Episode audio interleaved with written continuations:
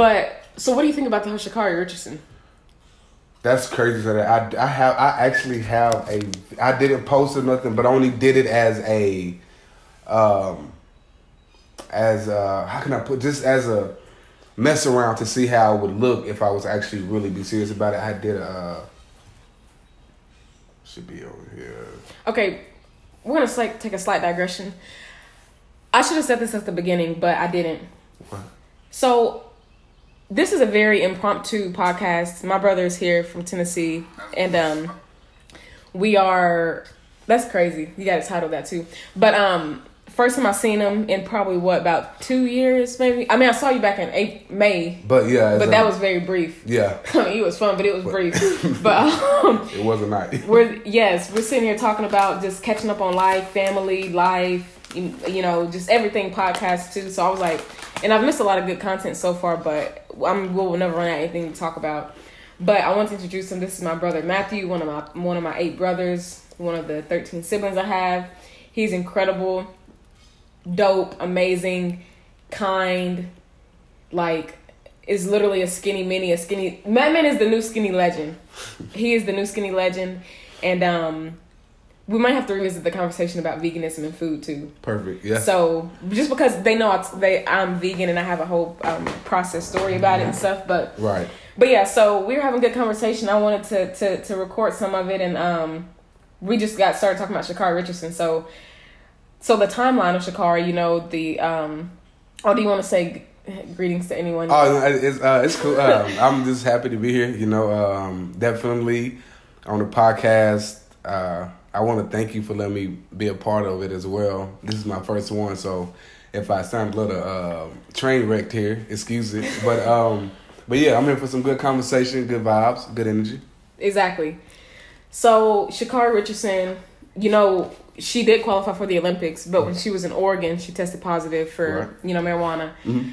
But when she was in Oregon, it's legal there. Right. But the Olympic legalness or whatever, it's you know it's illegal. It's a Right, of substance. course. So that whole situation happened, and then she did the interview with Good Morning America, and the reason why she says because she's been coping. That was the same week her mom passed, Mm-hmm. her biological mom, and then that was her way of coping with it or whatever. They didn't really. They didn't take that as an, a legitimate excuse. Well, I guess nothing really would would have been a legitimate excuse if it's, if it's illegal. It's illegal. But yeah. um, well, so far, what do you think about that? Let's stop. Um, we'll put I- a pin right there. I will say like I mm, I have like a two part perception about it. Like one, I definitely feel like uh, with the decision that the Olympic uh, you know board did make as far as deciding not to let her attend the Olympics was a bit of a stretch. Um, for one, I even think I might be wrong here, but I think they said that it was an enhanced drug or something like that. For one, that's absolutely completely opposite. Exactly. Um, it's not like her smoking weed was gonna Dude, they was her mad. running. Exactly, they was mad because she high and she's still good. I guess. Mm-hmm. And that's one thing. I, I I don't. I even used to partake, you know, in smoking a little bit or whatnot. Um, I would say this right here. When she did decide to do that, it was a decision that she should have thought about a little more thoroughly because you know, rather it's a company, no matter what your job is, at the end of the day, you have to follow that company's rule. If you want to Right. continue to work there, if you want to continue to do what you're doing, and you know make your money for it, you got to follow their rules. Maybe not, you might not agree with it, but you got to roll with the punches of it.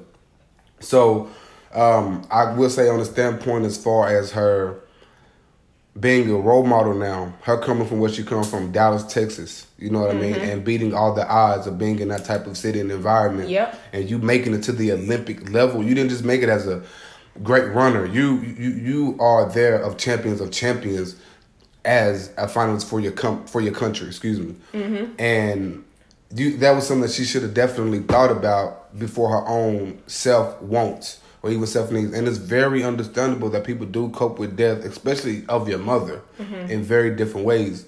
Uh, but to go back, as far as my opinion on the Olympics decision on it, I think they definitely should have took that into more, you know, to more of a deeper thought process into understanding. Okay, if she didn't cope with it, maybe it could have broken her down mentally to where it could have, you know, went down another bad road for her because she wasn't able to, you know, smoke a little weed and you know to ease her mind or whatnot. And with her doing that, it possibly prevented something worse for her to happen. Maybe it could have caused her to get suicidal. It could have caused any, you know, a deeper effect on her. So that was it was definitely a stretch. Of course, you know, maybe like a fine or something like that could have came Right. into play. But it is another thing I also want to touch on about that situation that I want a lot of people to realize and be open minded about. Um, I don't think it was strongly from a racist standpoint of the Olympics because everybody got to think too back to Michael Phelps.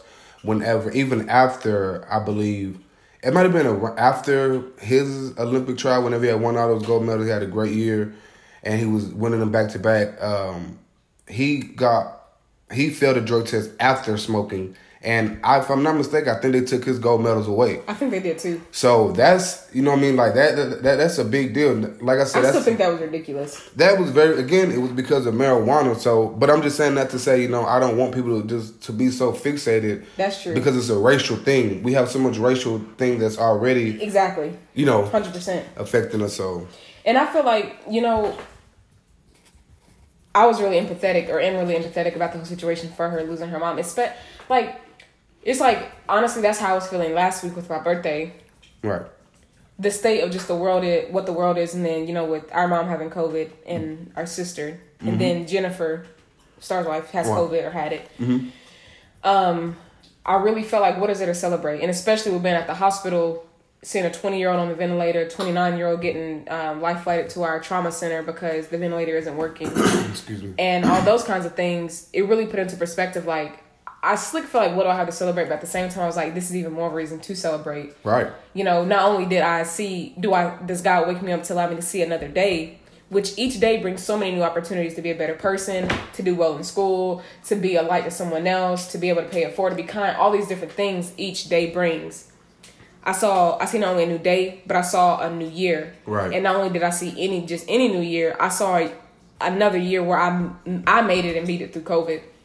And, you know, I still have my, you know, after effects from COVID, respiratory wise and whatnot, but I am alive and I'm not on a ventilator and I don't have to have a walk around with an oxygen tank. So that was, you know, something that I had to really think about on my birthday right, because I was just I was in a really poor mood last week on my birthday just because I was so emotionally attached to everything else that was going on in the world aside from the fact of me, you know, God blessed me with the chance to see another birthday. Um so with the whole Sha'Carri situation, she has this amazing accomplishment to celebrate being the I think she was sixth or seventh fastest woman in the world and you qualify for the Olympics right, right. and it was it was that race because she she after she finished she was out of breath you can see the video and stuff but she ran up the stands to her grandmother mm-hmm. and loved all Yeah. up on her and you could you could feel the the proudness and the Accomplishment, yeah, oh, I'm, I'm getting chills right now just thinking about watching the video because I got emotional whenever I was watching it. And just feeling like you said her beating the odds and coming from where she came from and everything. And then she gets the news. I think it was like a day or two, or maybe moments after, or something like that, or maybe a, a reporter told her. I don't remember mm-hmm. how soon it was, but it was very, very soon after her winning that she was told that news, and I, I feel like so many people have so much to say about people's life in general, and I know we're talking about it now, but um, like you said, she, she could have spiraled down so many different types of right, right, endless right, holes. right. Um, From the backlash of her mom dying, yeah. exactly. and yeah, and Just also speaking on her too, aside from you know the incident that did happen with her and the Olympic situation, um, like her last recent race that she had lost, you know, I think she did like a classic or something. Uh, yeah, whether a Jamaican woman uh, lady had beat her or Yep. younger had beat her, um, I feel like when she had lost, it showed just the true colors of a lot of people that were quote unquote supporting her. Exactly. And to be honest, it pissed me off because it was like, how for one, as so-called fans and as a culture, y'all turn your back on her. Whether you joking or whether you being serious about her been defeated at that moment, like, what possesses you to do that to somebody like her? She already was obviously going through hardship. She, you know, one of her greatest moments in life was destroyed, obviously through the pain of her mother, and then two, not even been able to follow through with going through the Olympics. And then when she does have the courage to come back into the field, and she loses, y'all talk about her, y'all make fun of her, y'all point her, y'all point fingers at her or whatever it may be and have your negative opinions about her. And that's the thing a lot of people don't understand either. That also is affecting the athlete mentally. Yes, they are they probably establish a thicker skin because they do recognize hate. They get it on a regular basis. But at the same time, they still have those late nights to where they break down in their mind and emotionally to where it's like like damn, I can't do nothing right. You know what I mean? So that's one thing I wish a lot of people would have took into effect whenever she did lose and thought twice about making fun of her. You know what I mean? But let her come back and win and get back on top because she will. She's a strong person. She's a strong black woman. You know what I mean? So I definitely feel like she's gonna get back on that high status of where she was at. You know what I mean? Um, reaching success because she's she's already successful, but in the social media eyes and the people eyes, you know, she's gonna be back on top. And when she is, everybody will be right back on her bandwagon. Yep. They will be. And the thing is, she been she been popping for a minute. Yeah. I mean, not even for a minute. I mean, I think back when she was like a freshman or a junior At in high school. uh, what was it, LSU, right? Well, at LSU and when she was um just back home in, in Texas Mm-hmm. as just like a regular high school student or whatever, she was setting records then. Right. Um, so I've actually been following Sha'Carri for about four, four or five years or so like that. Not heavily, yeah, um, enough. Yeah. like currently, but I been knew that she was it. Like, Right. Ben knew that. So people are, for one, people are making it seem like she's just now starting to blow. Mm-hmm. It's just, I, I, like you said, I think more in a, at a microscopic eye, especially with social media. Um, but she's always been talented and had it about her. And you lose, you, I won't say you lose some and you win some, but I don't know if Sha'Carri's really the type to lose some, win some because, I mean, Usain Bolt, right. um, Flo, Flo, what's her name? Flo. She, Oh, um, she, she was the other black famous track star, Flo. I, think was- I think it starts with a J. I can't remember, but um, I don't know what her stats were either. But it's almost like her talent is undeniable. Yeah. And like like I said, she was smoking. She was high and running. exactly. Yeah. Like yeah. she was still on top. So Yeah. Um, I, but like you said, I I think it had more so a lot to do with the mental perspective, and I think she wanted to do so well because she had so much to show or prove. Mm-hmm. Um, from not you know following through with her um qualification with the Olympics that Right. It took a turn for the worse. But that still shouldn't. I think she still has her standing in the country or like in history or Uh, whatever. oh yeah, definitely. As far like her records or whatnot. Yeah. yeah, I definitely think so too. And um, it's it's a minor setback, you know. All and that's one thing about being a great role model, or even just being a great athlete, or whatever it may be. That's the thing about it. You're gonna take harder falls than the average person. So, and when you do fall, it looks worse on you because you were at a certain position or you were at a sta- certain standpoint. Uh, RP to my guy Kobe Bryant, greatest NBA player by the way Period. um, whenever he had got caught in the scandal or whatnot, you know, cheat on his wife, it looked so horrible. It looked so bad on him. People talking about him so bad and just, you know, dragging his name through the mud and etc. But what did he do? He came back and became a beast, won championships. Mamba mentality. Exactly. And set records and still was a great stand up guy and was still looked upon as a great role model still. 100%. Great motivational, inspirational person for the people, for the culture, for people all around the world. And I say that to say a great like Sha'Carri Richardson will be in the same exact boat. The thing that about this weed situation, her losing this last race, etc., whatever it may be, it's all gonna be a fond memory, but it's also a molding for what's gonna set her up for when she's back on top, like I said a while ago. So it's only a matter of time. It's only a matter of It time. is. Um, and just to touch on like, uh, well, not just to touch on, but I wanted to change the conversation to That's fine. when you talk about Kobe and the scandal, just as a male perspective, like I think it's it's not interesting, but I think there's something to be said about the fact that all these incredible women, J Lo, Halle Berry, Vanessa Bryant, um, Beyonce, who else? Um, I can't think of. I guess Cardi B falls in that category. I'm not sure, but all these amazing stand-up women, Right. and they're cheated on. Yeah. Like Beyonce was cheated on. You know how I feel about Beyonce. but even there's J Lo. She I feel like even if you're not a J Lo fan, you can just see the genuineness of who she is as a person exude through. Which know, we're not I- in a relationship with her, but touch just to touch on her quick. When I seen the greatest stories, whenever she played the role of Selena, Mm-hmm. I it touched. It felt like you watching Selena. Yeah, But the real deal. right, exactly. exactly. See, I felt the way about I feel that way about J Lo and um, Enough. Not that it was a, it was based on a true story or anything, but she that role right there that she played, she fine. period, She and fine. is like. Uh, I and I actually enjoy her more as an actress than I do a performer because I just finished this morning. I was watching her performances from the Global Citizen um, concert or um, fundraiser thing, whatever. Last night it was she performed uh, Five Seconds of Summer, who I love. They're a great band. Coldplay performed. BTS performed. Um, but watching her performance, she performed with J, uh, LL Cool J and Ja Rule. Mm-hmm. She's not a singer, man. And people was like, them vocals though. And I'm like, she literally sounds like a contestant that got told on American Idol. I love her to death. She's beautiful. Her body is impeccably insane to be Yeah. 51 years old.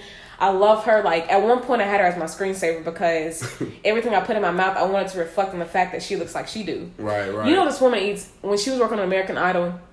They was like, you know, what is your workout routine and what do you eat and stuff? And she was like, you know, I'm just like I'm like everybody else. You know, I eat a really clean diet. And there's like, what about sweets? Do you not crave like cookies? And she was like, no. She's like, I definitely do. She was like, if I crave an Oreo, I'll buy them. I'll have one Oreo and I'll throw the rest of the container away. Like the level of discipline this woman has, Yeah, it's, it's strict. It's very strict, and that's what I like about having a vegan diet because I don't have that luxury. Right, right, right. It's so hard to find, for one, good quality. Not that quality matters, so I still can't taste nothing. But Right. I guess for me at this point, it's texture thing. But um, yeah, she's incredible, 100% tenfold. But I didn't mean to cut you off either. no, I you're good. I just uh, don't understand how or why women like Beyonce and J- maybe in a relationship they're the spawns of Satan, which I'm sure they're not. But Um, t- to get my male perspective on that, um, I've never been a cheater, uh, but I feel like there's obviously multiple reasons as to why men and obviously women cheat too. But True, since we're speaking yeah. on great women in our eyes from the outside looking in get cheated on, is um, temptation definitely plays a big part. You know what I mean? Like you, so what you're telling me is that men are essentially weak. I'm just joking. I, I would say uh, to a certain extent, you know, they probably are. But at the, you know what? I'm gonna say this too. I don't really like to categorize things as men and women. I like to categorize as people. You have cheaters and you Okay. have non-cheaters. Yeah. And you have people who are easily influenced on temptation, and you have a lot of people who are who are able to fight it harder, rather be di- uh, dieting or dating someone or whatever it may be. Temptation is a lot weaker for others, but um, uh, back again to these women, while they get cheated on, like I said again, the temptation comes in effect, and then who knows? They probably had a fight the night it happened. Cause got, we got to remember too, celebrities are just like regular people that have regular people problems. They argue. Facts. Um, they have domestic situations, this and that, so forth. It's not just rainbows and sunshine. You know what I mean? Obviously, nowadays social media, that's the only thing that we get in. You know what I mean? That's the only feedback we get. We don't get to see. Highlight reel. Yeah, I do too. I do too. So, but you know, hey, it it, it, it hurts us, and, and and it's hard to see when we see good people get cheated on. You mm-hmm. know what I mean? Especially when we, like I said, we see them from uh, a fan's point of view. Like, how in the world could Jay Z, crazy ass, cheat on Beyonce, Yes.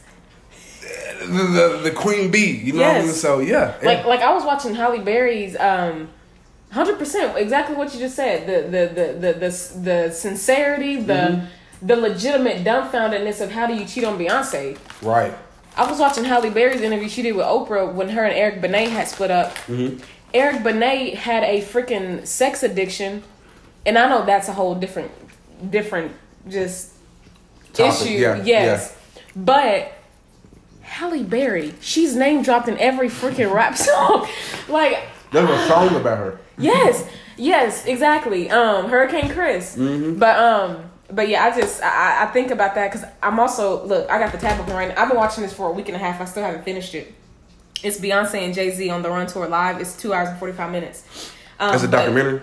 No, so I guess one of their videographers they recorded um, from them at each location. They did like it's some parts from Atlanta, Nashville, Berlin, like just everywhere that they travel performing. Right. But watching Beyonce perform song because they did all their songs together, and um, off of the Carter album that they did two or three years ago, and they also did their individual own songs. So watching Beyonce perform songs from Lemonade, and just still watching how prevalent the passion and emotion is, and when she's performing, I'm like, because Beyonce don't speak on stuff. She lets her music do all the speaking for her. Facts. Um, so watching how she just, it's like she really, this really, it really happened. Unless she's a great actress, which I already know that from watching Obsessed and Dreamgirls, but and Cadillac Records. But um, I don't know. I just I, recently I've just really been pondering on that still, and I want like I said watching J Lo this morning on the on YouTube. I was I was thinking about wow, because she's back with Ben Affleck now. Yeah, which they that. were Bennifer whatever for the longest time. Then they broke up, and she was A Rod. A Rod cheated on her. yes. Everyone she's been with has cheated except for Ben. They just broke up. They, oh my goodness. See, and that's and oh my god, and then that's another thing too. I feel like has um, a frequency on relationships now for quote unquote regular people that are not celebrities. Um, I think that's why a lot of people have cautionary feelings or wantingness to be in a relationship because they think, well, if celebrities can make it, what makes me think I can make it with the average Joes? You know what I mean? So, but I ain't gonna front. That's how I be feeling. If Beyonce get cheated on and I barely get a text back, I be like, but see, and, and you know what? That's the thing, though. I feel like before you get into a committed relationship with someone, there are you might want to call it like telltale signs or certain um, indications that you know you should either touch on and speak about with that person that you're in a talking stage with before you get together be, to prevent other actions of happening like cheating or um, just being in bad energy or whatever it might be that you should touch on before you establish trying to have a you know committed relationship with someone. So and i feel like that's another thing too um, that happens with a lot of celebrity relationships is that they have these microwave relationships they get in them so fast they get in them so quick probably Yeah. because of just certain status or because you know both of their groups or entourage groups are like, yeah, I think you should go. What's name? I think you should talk to so and so and so. Then think, oh, okay, well, y'all both are at the peak of your career. Yeah, it might be a good um, uh, media move. You know what I mean, and whatnot. Get it, start making you it uh, affect both of you guys making a little more money, more interviews, etc. This and that, and so forth and so on, to where you start losing the core values to why you really want a relationship. right. Think about if you if you wasn't a celebrity and you was a regular person, like would what would be the reason why you want a relationship? Because you want someone to love you, you want someone to know you, you want someone to be compassionate with you, you want someone to be loyal to you. Mm-hmm. Don't forget those same values, even if you got a million dollars in the bank. Is my point. So Do you believe once a cheater, always a cheater? for the most part, I do. For the most part, I, I would say that. Okay, is it true that men genuinely change or get act right with the right woman? You think that the okay, not that a woman can change them, but Mm-hmm. I don't know. It's like because I don't. I think as women, we really forget how strong and powerful we are when it comes to men. Just like you said with um with temptation, Mm-hmm. a woman is like all right. Let's take. I ain't gonna do this to my guy Kobe. Let's take um. We'll do it to Jay Z. Jay Z, for example, he's married to Beyonce. He had temptation or whatever, and um, that other woman was so strong or powerful or whatever, and she she controlled the situation. Yeah. I feel like almost, Um, yeah, and he obviously had to say to you gotta be a say yes bad no. person to make somebody cheat on Beyonce. Like it's got to be You something. mean you mean bad like energy or bad like no, no? It doesn't get better than Beyonce. I feel like No, no, no. I mean, I mean, like whether it be like you got you got good conversation, you got gotcha. good uh sexual desires, or whatever it is. It was something that made him step out on Beyonce to make him with Miss Becky. And With the good hair. exactly, and make him step out and do wrong towards his lady. Yeah. So I, I don't know. My point in saying is I capitalize off what you're saying. Like it is, it is. Women do have a stronger um, frequency to make a man do something. I will say that. I definitely would say that. Um, then again, like I say, I don't really like to say men and women because I don't feel like I'm that type of individual. Because First of all, you're not. That's why when you were telling me earlier about, um, and my hair was thinking you didn't do anything. I'm I'm positive of that. Like I wasn't even there, and I don't even know the details, but I know how you are as my brother, and you have always been kind, charismatic, respectful, like kissing the ground that she walks on, whoever you're with. Like you probably drink her dirty bath water, like. And then, and then, and then I, thank you for that. hundred. I appreciate the uh, the compliment. 100%, Um, yeah. And I was nowhere near perfect. You know, obviously, I'm a human being. Only person that we know, hundred percent perfect, Jesus and His Father Lord. Um, I will say this. Um, whenever it did come into my situation with my ex, you know, mother of my child, even before we had our daughter, um, she was the first person I absolutely, you know, loved. Like, that's why I really say that that was my first relationship, and you know, that was my only real relationship. You know, because it was both genuine. Um, the mutual breakup came into effect to where you know certain situations, and it might be something we'll touch on, you know, in a different podcast or whatnot. But um, when things, when those things that did create our mutual breakup came into effect, it it, it gave me the opportunity I know to reflect on why those things came into effect um, and how to move forward with it. But regardless, I neither here there. You was giving me my flowers on that. But my point of saying is, um, that's why I say it's not men or women. It, it, it- it's it's about the person at the end of the day, as to why someone would cheat or why you know the relationship will start getting rocky because of something that a person is doing. It might not necessarily be cheating, but it might be a way that they start acting different or they start doing things a different way, you know, until it starts bleeding into the relationship in itself. Um, but I totally cut you off, so I'm gonna let you get See, back. look, I just got my I am athlete update. Oh, okay. I was just I was just telling you guys about um the I am athlete podcast because he he hasn't gotten onto it yet, but I just got my notification a new episode dropped with Dez Bryant in case you guys want to go check that out. But um, I'm glad that you that you just had a moment of reflection for that though. That's Oh, really yeah. important. Right. and um applying it for your next, you know, Mm-hmm. whoever you're with next and whatnot. But thanks for sharing that. Of course. I didn't really know if that was off limit and I kind of put you on the spot. It's cool. But um but yeah.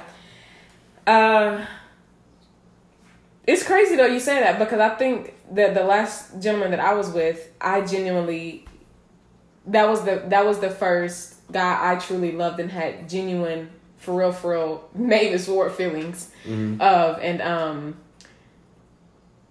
I don't I know that I'm not perfect either like you said. Only one person is that and that's the man upstairs. But um mine mine is a little different than yours. I definitely put in the effort as I was supposed to. I wore my heart on my sleeve. It was the first time that I was seriously for real for real vulnerable and raw Right. um, and I think to have experienced that at 24 was really pivotal for me too, Right. because I am young and I haven't just lived a lot. And, and that was my first real relationship. Um, well, first of all, he's a listener to this podcast. And let me say that, um, you know, guys, y'all's brains is different and whatnot, but he probably wouldn't say it was a relationship. I definitely feel like it was. And I, like I told you before, and I'm sure my listeners know this at this point, I'm not a sneaky link entanglement, backslide, situationship, whatever. But, um, but I'm, I'm grateful for the experience 100%. I still think that he's a great guy. I don't think he's a bad person. I think that, you know, we both discuss things after the fact and we both handle things um, not in the best way.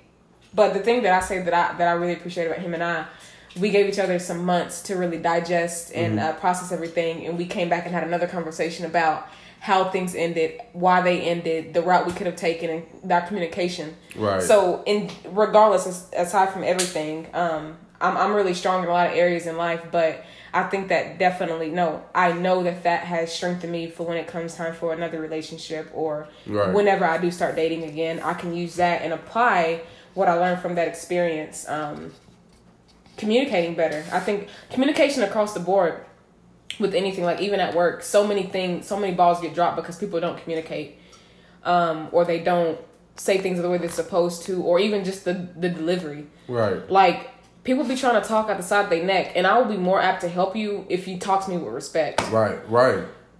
And I don't know why as adults that's so hard to do. Or even bullying, like you like you touched on with with Sha'Carri. Essentially, that's what the world is doing is bullying her. The girl's already going through enough. Right, right, and and and you know what? I honestly, I feel like is um, people just following other people. Like that. That's all that is. People only, or they either they're going with. They're going with their first action of what they think is the right reaction to have towards something. Okay, mm-hmm. like nowadays, if the example that we're using, like with the Sha'Carri situation, people feel like, oh, this is the thing that we got to make fun about. We got to poke fun about. She was talking all that smack, um, and then she got in trouble for the weed smoking it. Then she just so loud. Oh, now is our time to um, uh, make fun of her, poke fun of her, or you know, talk about her bad.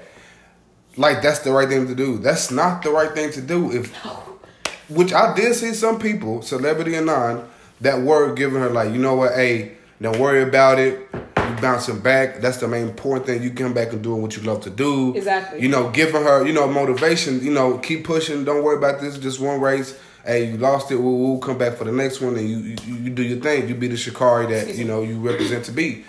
Yeah. Um, but to answer your question, why people feel entitled to do that is because, like I said, they feel like that's the best reaction to have to such an action. March you know, 21st. so. And I think I, I meant to say this at, at the beginning of the Sha'Carri conversation, but one thing that I love about her, you know, the hair, the nails, the personality, the mm-hmm. confidence. First of all, that is Texas to death. I think that's that's that's southernness. Period. But yeah, like the the way that she just she like yeah I'm here. What's up? She mm. she has a very like.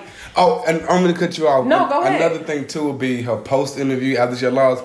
A lot of people feel like that. Oh, calm down. You shouldn't be doing that. No, that's in. The, I took it her being like, like she said in the interview. I'm still here.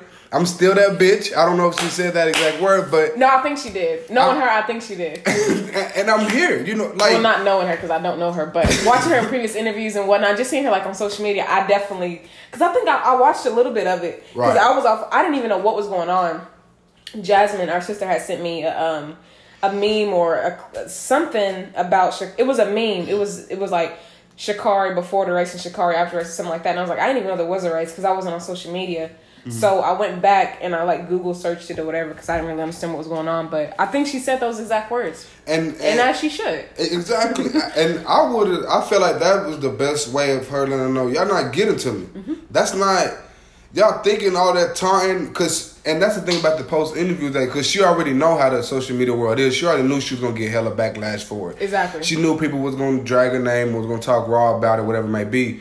But she was already nipping the bud before the, the cigarette even got lit. You know what i mean? So she already knew. So i applaud her 100% for that and keep riding on that same energy because that's what got you here today. So. exactly. Exactly. Yeah. This girl made it this far this whole time her whole life. Yeah being what sixth or seventh in the country, mm-hmm. uh, fastest record and whatnot. But people ain't used to that. Yeah. The, the moment that you start to think highly or bigger yourself or whatever, people say, "Oh, you're getting a big head or whatever." It's like, like I text daddy. I send daddy pictures of my for my birthday dinner, and um, I texted him next day. I was like, "Did you make me a screensaver yet? People should see how cute I am." And then he called me and was like, "Don't be getting no big head about that." And I'm like, "But as I should." Right. Right. But I know he was saying it too, but because you know he did the ain't nobody ugly in the family and things like that. But I, I don't, and that's the thing that I'm also learning the older I get. Bro, if you find, just say that. If you are a baddie and a hot girl, whatever, live your truth. But see, a lot of people have the tendency to to um, not being humble enough. Well, coming off as being humble, or saying it as a self motivating thing, or saying it as a because that's how I feel like I have that much confidence in myself to know that I'm that beautiful. You know what I mean? Like, and a lot of people might mistaken it or misperceive it as you being cocky or you being, mm-hmm. um, yeah, you know what I mean. So like, and so there is a thin, a fine line between you know being cocky and you saying it because that's that's just how I'm feeling. You know, I feel like I'm beautiful. I don't think that I'm ugly. What do you want me to say? I'm ugly. I'm I'm this. I'm fat. I'm this and that. that, that. We got enough of that already. Yes. And no matter if you're 500 pounds or if you think you look like Dracula, at the end of the day, you are a beautiful person. You are mm-hmm. a beautiful human being. So you need to express that energy on in however way you want to perform that beauty. Yeah. However you want to unleash it, however you want to express it, you do that because that's your given right to do that. Yep. And, if you don't think that about yourself, nobody else is. That's the main thing. That's important. And that's that's that. That was my next thing I say. I was cleaning out my phone last week, Mhm. and I came across a screenshot. and It was like, you can't love anyone else until you genuinely learn to love yourself. Right. And that's through every every bit of a person as to who you are. Right. I mean, from the way that you talk, the way that you walk, um, your style, what you like, what you don't like, the way you dress, how you. If you're a natural hair girl or if you're a sew-in, you know, lace front girl, whatever it may be. Right. Um, that's genuinely true. If you don't love yourself, you cannot love someone else. Fact. That's why I have never, when it comes to relationship, datings, attraction, whatever, and even just friendships in general, I don't seek any of that. I don't seek emotions through other people. The last guy that I was seeing, the first guy that I, you know, I fell in love with, whoever, Mhm. I was saying, I told him I would never make you have the responsibility of making me happy. And I would never expect you to do that Mm-hmm. because, for one, it's an expectation that I'm setting myself up for failure with because it's just not going to happen. Yeah. Second of all, you can't seek happiness through a person. Uh, one person has so much on their. I think just speaking very realistically, one person has so much on their plate already that they're trying to navigate through in life in general Right. That there is no way that they can make your your happiness be their responsibility. Right. It's just like being emotionally intelligent. How do you give someone the the the power to make you mad or to make you Right. to make you sad? Right. Their actions can just like you know a guy a guy the your boyfriend getting you flowers that can evoke a happy emotion in you. I totally get that.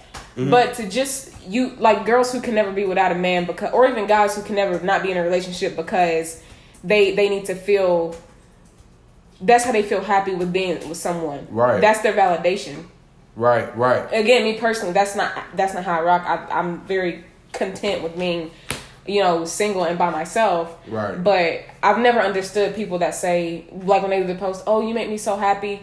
No, big dog, I'm that way on my own. Right. I'm happy through talking to people until nigga, I'm blue in the face with their ears bleed about nutrition and dietetics and ingredient labels. Like, Right. um, the difference between organic and natural, GMOs and pesticides and herbicides. You know, you know those type of things are what make me happy. Right. Things that fulfill me and joy and give me genuine emotion, Right, but right. never through another person. Yeah, like basically, like you don't need, like you said, perfectly just said. I don't want no one to feel like it's their responsibility to have to make me feel good, Exactly. or n- maybe not that way, but not the responsibility so that I do feel good because I'm gonna feel good and feel happy regardless. Period. Now, if you make it a, your own responsibility to do so because you want to continue to see me happy, Mm-hmm. then that's okay. But like you said, like you were saying, don't think you have to make a responsibility or I won't be happy. No, don't get it twisted, boo because of the fact that I'm gonna be happy, I'm gonna smile, I'm gonna glow, I'm gonna think that I'm fine, beautiful, whatever it may be, all on my own. Yep. Now, definitely, when a partner that I'm with or a female is with, you know, once they do gas me up, also at the same time, I, hey, I do welcome that That's the I, next level right there. yeah, exactly. You know what I mean? And I do invite that, you know, because contrary to what some men might say, they want that too. They want that same gratified feeling that she is gassing me up, that she is telling me, all right, babe, damn, I see you got your dress on, you looking good. Or, you know what I mean? Like, they want that same affection and feeling as well. You know, maybe not as consistent as a woman wants it, or uh, maybe done in the same manner, but they still want that same Yes. feeling. And, uh. Exactly. Now I totally get that. Um, I'm up here looking at this ingredient label on this uh, kombucha bottle. We just learned about bacillus and microbiology.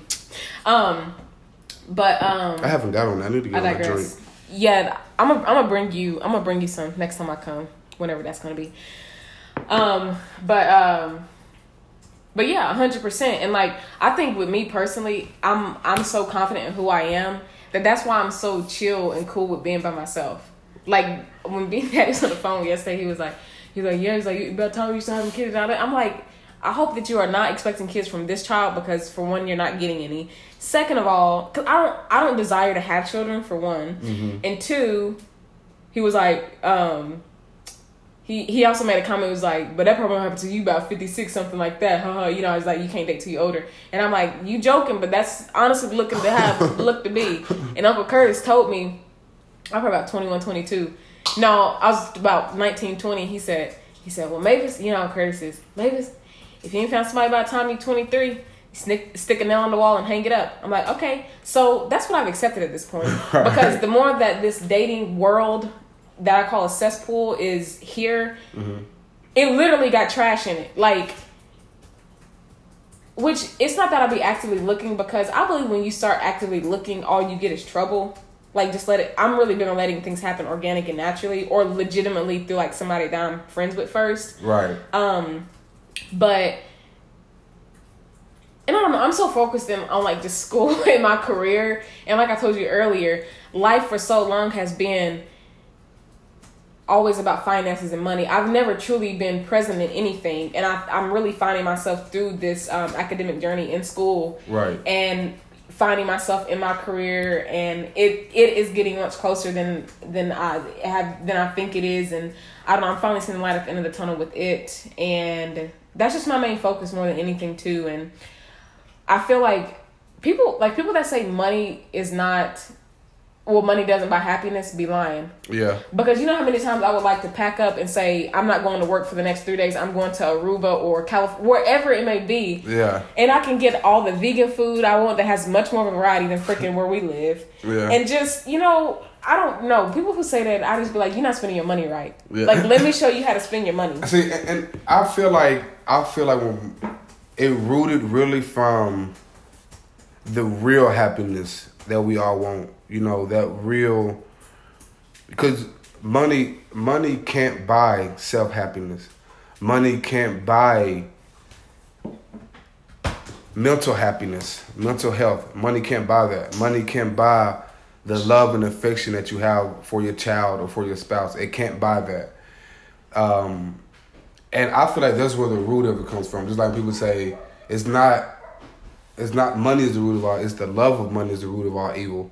So, and I say that to say, money can't buy real happiness. That's why I feel like maybe the Well, that's the- true because we just finished talking about that. so you know what I mean. So like because I feel like you can be exactly like you can be. You see, like we were just saying a while ago, like people who are rich or whatever it may be, they still get cheated on. Doesn't matter. You know what I mean. So and it can buy uh, temporary happiness or it can buy uh, material Yeah. yeah material happiness you know what i'm saying? But inside um you know emotional happiness it can't buy that. It can't it can it, it can give you the exterior emotional happiness like like yeah i feel good because i just bought a brand new ferrari or i feel good like you said because i went to aruba. So that's making me happy on the inside yeah the energy of being in aruba being around the beautiful scenes of aruba or california wherever you might be yeah that frequency can affect your emotional happiness you know what i mean but That's true. whenever it do come down to the real essence of money can't buy happiness, like I just like I um, gave the three to four examples, you know, genuine real love, or like I said, mental happiness, mental health. Money can't buy that, man. You can't. Like one of my favorite actors, Robin Williams, uh, may Lord uh, rest his soul. You know, I, I would have never thought in a billion years, and I just got through reading, uh, not reading, but watching a uh, documentary on him. I believe that it's called uh, Robin Williams Look Inside My Mind. And uh, it's a wonderful documentary where his friends and family, you know, they were speaking about him and, you know, obviously details that we as fans looking from the outside in didn't know about. Um, him being the creative actor and comedian that he was never made it possible for us to even think remotely that he had mental problems, you know, or you know, Yep. anything like that, or emotional issues, or anything like that. But you take people like him and Jim Carrey, they that's why they are as funny as they are, or as great actors they are, because of the fact they're pushing the craft so hard for one, and then Dave two. Chappelle. Exactly. And that's because of the fact that they really are crying out for help. They are really crying out for a best friend. They really are crying out for a genuine shoulder to have lean on. And Robin Williams, he had people like that, but at the end of the day, his mind and his emotions was so I don't want to say damaged, but was so off frequency that even the people that were in his life still couldn't help like Like, men like that or glue yeah you know what i mean? Um and i'm sure with the wives he had and his kids and even uh, two or three friends true friends that he had letting him know that they were there for him still wasn't enough for him and obviously we know he was financially successful you know very you know great and that goes back to my point. He still it still wasn't enough for him monetarily. It was not enough for him. So, um, but like I said, maybe that's going a little bit too deep into what how you really meant. You know, money can't buy happiness. And um, No, that's true. I mean, cause he had how much money? I, I don't know his exact, but I know. I know the brother. I know the brother was good. Let me put it that way. You know, No, for sure. Exactly. Um, wow. and it was. I mean, not even um, cause Whitney Houston, yeah, her too. um, Which- Brittany Murphy, Yeah, yeah, yeah, yeah, yeah. and what's the other girl name? Um, they tried to make me go to rehab, but I say no. Oh, you're no, talking about, no. uh, um. Dang, I can't think of her name. I can't either. Amy Winehouse. Yeah, Amy Winehouse. Yep. Wow. I was gonna say something else. And, and even Cory Monteith off of uh, Glee. Yeah, yeah, Very handsome, successful man. yeah. Wow. It's another. It, it, it's so many people, Sadly to say, but yep, so many. and it, it's it's crazy. I he's not a celebrity, but I had a uh, a partner of mine. He committed suicide. We we, we, we were fairly friends, um, and he committed suicide. And but he was a happy dude in person though. You know, like he was a like he was a funny guy. He he was hilarious. He you know he, he had a great bubbly atmosphere about himself, you know, good energy. And then when I heard that he had, you know, committed suicide, I was like, man, it hit me because again, the same thing like we're saying about these celebrities, it, mental health is crucial. It, it, it, it's absolutely crucial.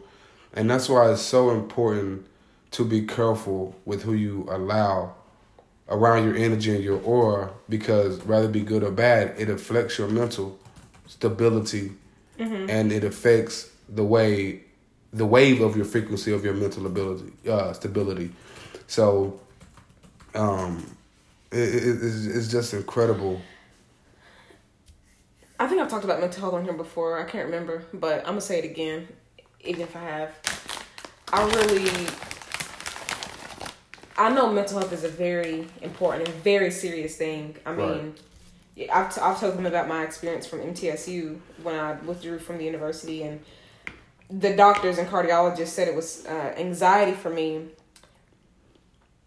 I have personally never dealt with mental health in a neg- in a negative light, aside from now that I'm now that I'm older and I'm really thinking about it, especially in this moment. I guess in a way we all had no, we definitely had effects of it from you know our parents, but at that time especially. So okay, I'll say from our parents, I think um, in to us coming coming into adults and who we are as people and living our own lives, it definitely has taken a toll and an effect on us in both a good and a negative way. But at that time, it wasn't. I didn't call it anxiety because We felt like it was a way of life at times. Exactly. It, it was a part of it. It was so normal for us and it was a part of us. Right. So I never claimed it as anxiety, which then started me on my health and fitness journey of my transition and weight loss and just being more um, nutritionally and physically conscientious. But my perspective on mental health is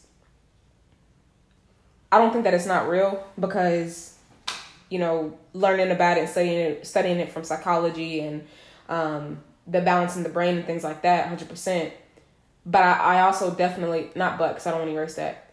And i also feel like there are so many different alternatives and avenues and resources that we can use to combat and learn to cope with those things that a lot of people do not do. Mm-hmm. so they wave the white flag. Not saying like suicide well that in a way. And i say this very seriously not joking. They either wave the white flag and just take themselves out or they wave the white flag by saying i'm putting this on my on my spirit i'm claiming this this is what i have Yeah. instead of saying let me go try animal therapy um, goat yoga working out something so so so so many different sectors in the health and fitness industry i mean from nutrition to dietetics to um, sports medicine and kinesiology, the actual physical bodily movement portion of it. Mm-hmm. Then you have physical therapy and um, being a chef. There's so many different things. So that's an avenue. Mm-hmm. Different types of therapy, art therapy, music therapy, um, um, nature, agriculture. There's so many different things that, that that we could be doing that people can do. And the thing is, you have to try so many different things that that's gonna work for you. Right. And I say that because once I started my health and fitness journey, for one, I, I felt better. And now that I say this out loud too, I don't know if my, because my whole situation, I don't know if you remember, but it started because I was having heart palpitations one night at Murfreesboro at MTSU. I went to St. Thomas, my blood pressure and my heart rate was ridiculously high. Um, I, w- I did have a history of being pre pre diabetic, and you know, on daddy's side, it's high blood pressure, but on mama's side, I think it's low blood pressure. I can't remember. It's one or the other, flip flop, or maybe hypertension. I don't know. Right. But my blood pressure and sugar level has never been an issue. It was always well, sugar level, yeah, because I was always been pre-diabetic because I was overweight as a child. But looking back now, when I think about it and the irregular heartbeat I was having, um, I do feel like it had a lot to do with my nutrition. They Right. never told me that I had a bad diet when they asked what type of things I was eating because the rhythm in your heart and stuff has a lot to do with your sodium, potassium levels, and salt intake. So when I told them, they was like, "You have a pretty normal diet to be a college student, Right. and it shouldn't raise this type of red flag." So they never really knew what the legitimate cause of my irregular heartbeat was. But I wore a heart monitor. They reviewed it. They said all my spikes and everything looked normal for the activity that I was doing. I wasn't even working out then. Yeah. Um, and I don't even remember everything that was on that journal that I had logged and stuff when I wore it and I had to turn it in. But um, I do think my diet had a lot to do with it. But I ended up giving myself anxiety, I feel like, because I was so concerned because it was my heart. Right. Right. Yeah. And I've never experienced it or dealt with it before. Then I eventually developed angina pains, and angina pains are associated with anxiety, um, which are just chest pains. Ever so often, they're very sharp. So then that was like, dang. And I, I think at that point, Aunt Vicky had already had her um, aneurysm. Oh, yeah, yeah. Yeah. So that was a health concern that I was thinking about. And then just knowing the health history with mom and dad's side, I didn't I didn't know what to think. yeah. But aside from being overweight as a child, which most a lot of kids are, especially with the BMI chart, which doesn't make any sense even as adults, um, it it was normal, you know, for the most part, and I think I gave myself the anxiety. But once I started working out, it I I completely changed. Mentally, I became so much stronger. Emotionally, I became stronger. Physically, obviously, I became stronger as well. Um, I started seeing improvement with my digestion, just many different things. So, but again, had I not done the health and fitness journey Right. and went that route, I would have never been able to self medicate Right. Right. Right. Right. Right. the real way. I follow you. So, but th- th- that's one thing that I wish so many people would do. especially um especially in our culture especially as 100%. as and that's one way i'm very happy to see about our culture really get on the board about and uh shining light on is mental health um I know it might be a little annoying for certain people to see it because like mental health, mental health, mental health is something that was uh huh. It can be taboo. I mean, because can- it's so talked about. It can be, but at the same time, like, but it's a good one though. It's a good one that that definitely needs to be light needs to be shed on because that's something that I've definitely been able to see that is an important topic and uh, you know to really talk about and really execute on because of the fact that it is damaging to us. It is it, it, it that is a it's a cause for a lot of reasons. It's a cause for why people who are who were institutionalized for a poor, short period of time they continuously stay institutionalized mentally, even when they out, are out physically. Is a mental thing. Um, whenever you grow up a certain way in a black or Hispanic or minority household, you know, it creates mental uh, unhealthiness for you as well because you feel like um, I heard you say the Hispanic household. Is that like what you and Jennifer would talk about, or Oh yeah, we we, we definitely uh, touched on it, and uh, growing up, I would say she uh, she grew up more. Uh, how can I put it? She grew up more more stabilized. She didn't grow up as a everybody mi- grew more? I mean, I mean, I mean, more stabilized as far as like uh, not having a lot of problems that minorities have when they are on poverty stricken life, uh, poverty stricken line of financial life, or when you know they don't live a certain type of life, but they live you know like a regular poverty minority people. Mm-hmm. Rather be dealing with um, how parents act towards you in certain situations, or whenever you turn, you know, eighteen primarily. A lot of minority families, hey, you're out of here. You know that, that I wash my hands with you, or either you're gonna help contribute with these bills. But yeah, you take Indian families or you take white families or you know things like that. Chinese families, they don't necessarily do that. You know, they first you they help build a work ethic for you at a young age, 100%. to where when you do hit eighteen, you are you are prepared and ready, definitely financially, to go out on your own. Even mentally, that helps you be ready mentally as well. And that's a thing of a fault that a lot of minorities, blacks or Hispanics or whatnot, parents don't do for preparation for their kids whenever they are young. You haven't even instilled anything in me. You haven't even put me on the path to be able to be ready to be. You want me out of 18, you already want to wash your hands with me when I'm 18.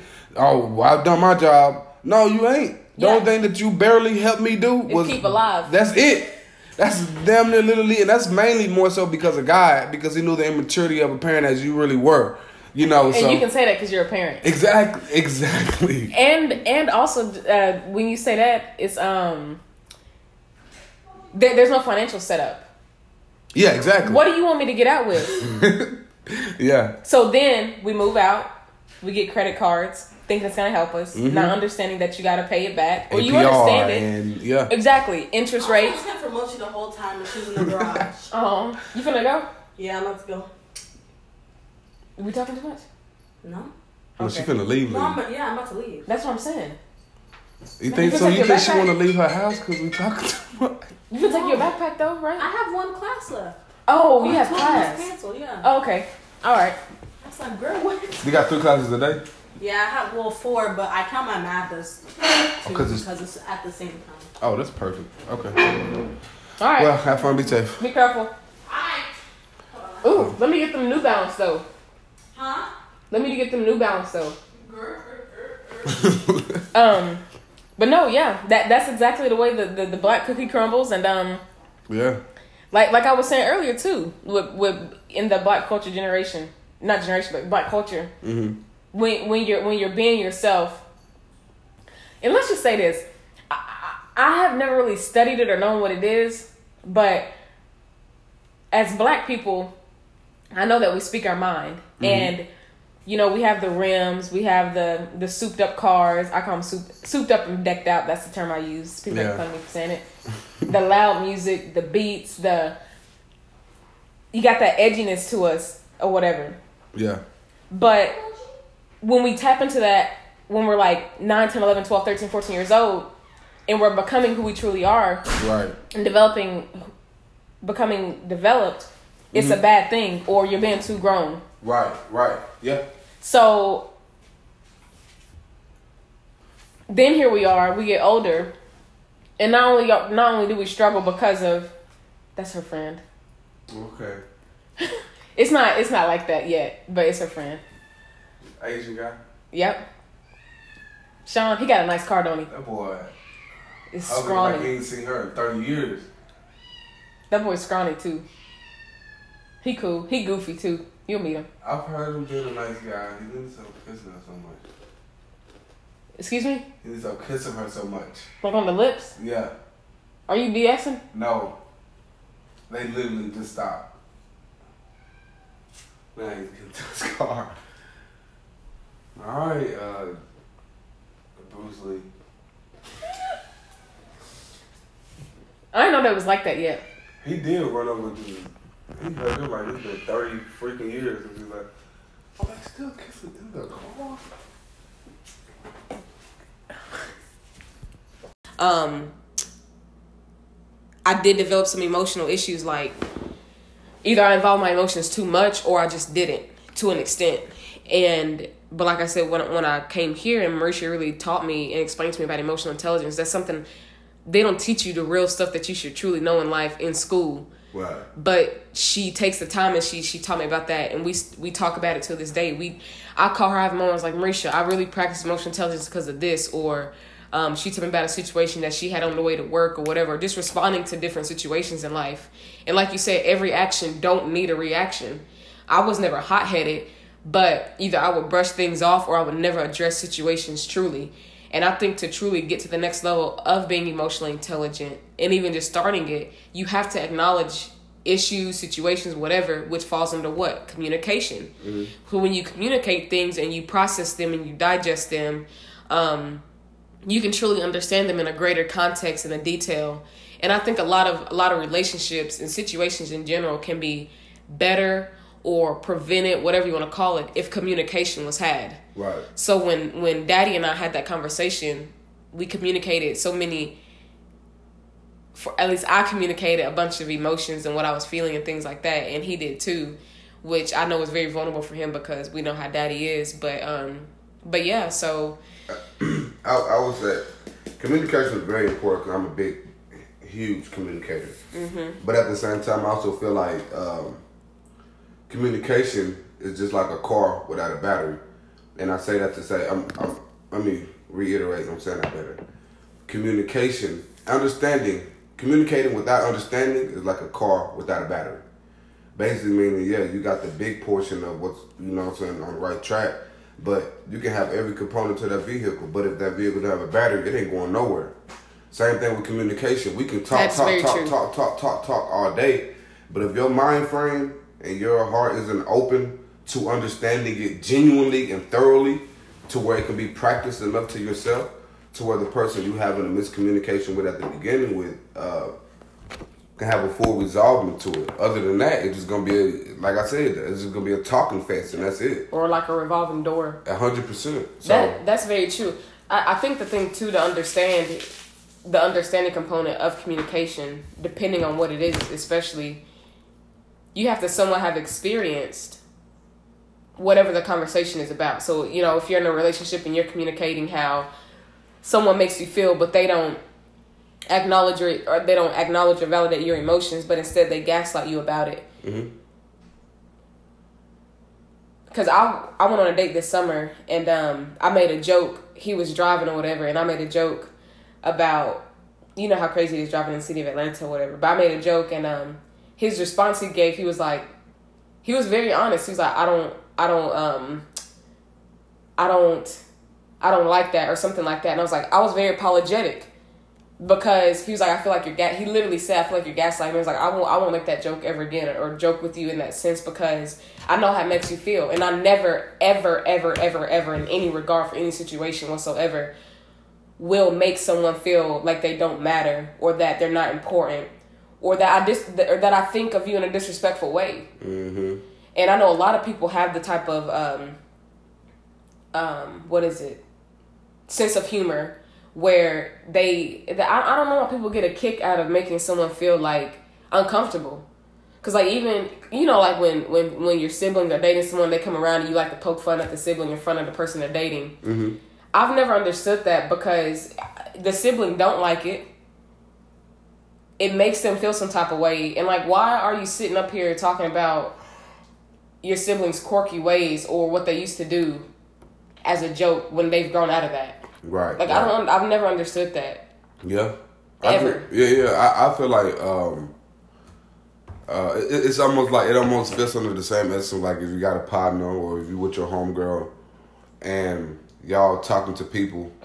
Um, no, yeah, around like let's say you with your homegirls or I'm with my homeboys or something, and then a group of females walk up to us or a group of guys walk up to you guys, and then your friend is the one that's you know, making jokes at your expense. You know, yes, I mean? exactly at your expense. Exactly, exactly. And, exactly. And, and, that's and honestly, I feel like specifically with that situation, I feel like it's because of the fact that a person feels honestly insecure about themselves because like then we both we all been on the same vibe. You know, we in a flirting situation with you know I'm saying a group of people. So why are you trying to make a highlighted moment on talking about me or making fun of me? You know what I'm saying? It's okay 100%. if you if, if you saying if you making a joke that still at the same time is funny, but at the same time is also like a plus point for me that's gonna make me look good in front of these females, then that's cool. But if you're just doing it specifically just to highlight you or highlight how funny you're trying to be or you're making fun of somebody. That's not that's not cool. That's not it. Yeah. That's not it at all. And I feel like I've just, I've never been someone to make fun of someone. Like even in friends group when they like um they crack on you for not being trendy or trying to make something work that don't. If you genuinely don't like what somebody have on, don't you don't have to say that. Right. If they look questionably like, I don't know if you should go out like that because of other people what they may think or whatever. Then there's a way to say that. Right. But to straight up joke about it, I, I, I've I've truly never understood the joking, and I guess because maybe dramatic, but it's borderline bullying, and I think we have enough of that from just freaking society and just being critical of our own selves. Why do we need people that are in our inner circle or people that route with us? Sitting up here putting us out like that, but that's just how I think. But my friends, they don't do that to me. like, but that's also because I, I've established that boundary and I've let them know, like, and I, well, I think I've I think that they should understand because I don't do that. Yeah.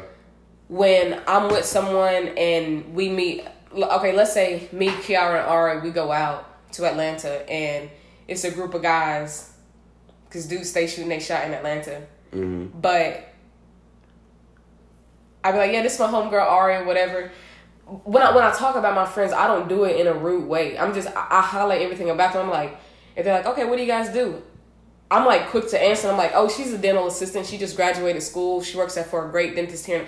Like, I don't know. That's just how I am. And I know a lot of people are not. And I don't know. I believe Basically, like- like- flowers. Like yeah, I was about to say like you you you're the you're the type to, as you should be, anyone should be. You're the type to shine the light in a positive way on your friends, and not in a negative way or Mm-hmm. Exactly. in a funny way or nothing like that. Yeah, like you def like. You you you you, gassing the situation up for them like shoot I'm I'm Yes. giving I'm giving you the credentials of my best friend Yes. so you can know how poppin' she is you know what I'm saying so yeah I feel you hundred percent yeah yeah Yeah. Um, it's just like yesterday I called Chuck on his birthday and I told him, I said, I think it's important. No, Chuck knows me. Chuck and I are very much similar, but I was like, I truly believe in highlighting people's traits and qualities, what makes them dope. They're amazing, you know, just things about them. So I was like, I think you're an incredible man. You're amazing. I'm so glad Chloe has you as a dad. I'm really grateful Drika has you as a fiance. Like, just showering someone. It's their birthday. Do people not understand the concept of a birthday? No, it's not about materialistic stuff. It isn't, but it's it's the day of their birth. Mm-hmm. It- It's when they came into the world, and it's about this person, which means it's about the things that make you you. I feel like, right of course duh like if I had a big highlighter, I would just be doing that yeah because that's what you should do. Yeah, and and, and that's crazy to say too because also that's bringing my next point with going along with that. It stems with the celebration of how people do their birthday. Yeah, turning up is cool. Don't get me wrong, thank you. Uh, don't don't get me wrong. Turning up is cool, but at the same time, do you think that the date of your birth is to be so that you can get drunk and not remember it That's the what next I've day? thinking. Like, ain't nothing wrong with it. Don't get me wrong. I have a hell of a good time. Yeah. But at the same time, make the forefront of your birth date be or your birthday, let it be a rejoiced day. Let it be a mm-hmm. celebrate obviously a celebratory day. And the way of how you celebrate it. Yeah. Because people say, yeah, it is a celebratory day. Why you think I'm going out drinking? Yeah, but don't plan your birthday to get drunk. Like that makes no sense. You know what I'm saying? It doesn't make any sense to me. It doesn't make any sense to me. And you already know how I, I don't like the idea of drinking as it is, which I want to talk about nutrition after I'll say this last little bit. Um, but yeah, you're very right. That's why like, for my birthday, I just want to do something simple. Go to dinner. I was surrounded by the people who support me. I know that love me, um, that I have great memories with as well. And I don't know. I just wanted to be in really great company for mine this year. So, and my my best friend, not my best friend, but one of my greatest friends, Mary, she sat beside me. She was like, she does not drink. She was like, if I get a drink, can you? She's like, I'll get a drink so you can enjoy a drink. And I was like, I was like, no, I don't. I don't want to drink. I genuinely don't. This is gonna segue into the nutrition conversation, but mm-hmm. I was like, I don't want to drink. It takes like six plus days for me personally for it to completely go out of my system. I don't care if it's a shot or I take four shots and then I got I I, I have an actual two or three drinks after or beers even. It takes that long for all of that to get out of my system from the mental aspect of it to the physical, digestive, all of it. Um, like if I'm not gonna have gluten or dairy, animal byproduct, what makes you think that I want to put alcohol in my body? That's just me personally. Yeah. Um, and a, a big thing for me when it comes to diet and nutrition is people respecting that. Like I love what you've been here. You guys, you you guys kind of understand, uh, listeners, that I have a very complex dietary lifestyle and restrictive eating and stuff. But my brother Matt is relearning, you know, with me being vegan and stuff. So when we go to the grocery store, or whatever, I make it a harder time than he's probably used to because I read every ingredient label. And he was actually vegan what a year ago for about for for the whole year, a year Yeah. ago. Yeah. And um so he understands it thankfully, but I don't know. I, I I know it's people that are in the health and fitness industry it's different it's a different journey and it looks different for each and every person.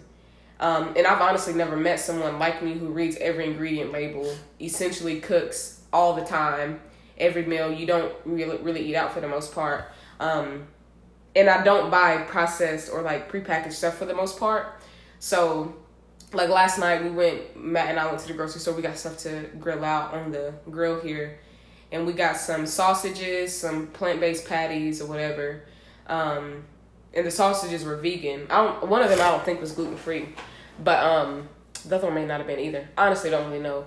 But it's important for me to make sure that I read those things because I know I listen to my body. I know how it's gonna react. Right. Um, so in the night before last, we had pizza for my sister's birthday here. She wanted pizza, so that's what we had. I had a gluten free pizza. But the thing is, even when you have these alternatives as a vegan or vegetarian or plant based eater, whatever you want to call it, or you just enjoy those things and you eat like a regular American, average American, um, a lot of time the alternative things will try so hard to make it be similar to the real thing that they put so much ingredients and things into it. And it's worse for you than eating the real thing. So it's like why not enjoy the real thing? Like this is just as bad. But then i also know a lot of people's thing is uh, save the animals or like protect the animal type thing. But they're also not cognizant or conscientious of in the ingredient labels and what those ingredients essentially are. But um but yeah, if you, if you listen to your body, it tells you exactly what you want and need, what you don't want. It it responds in a way when you have certain things to where you know you can't eat it. Like I love popcorn. I love popcorn, but my stomach hates me when I have it. Like four handfuls in, and I should stop, but I can't because I like popcorn so much.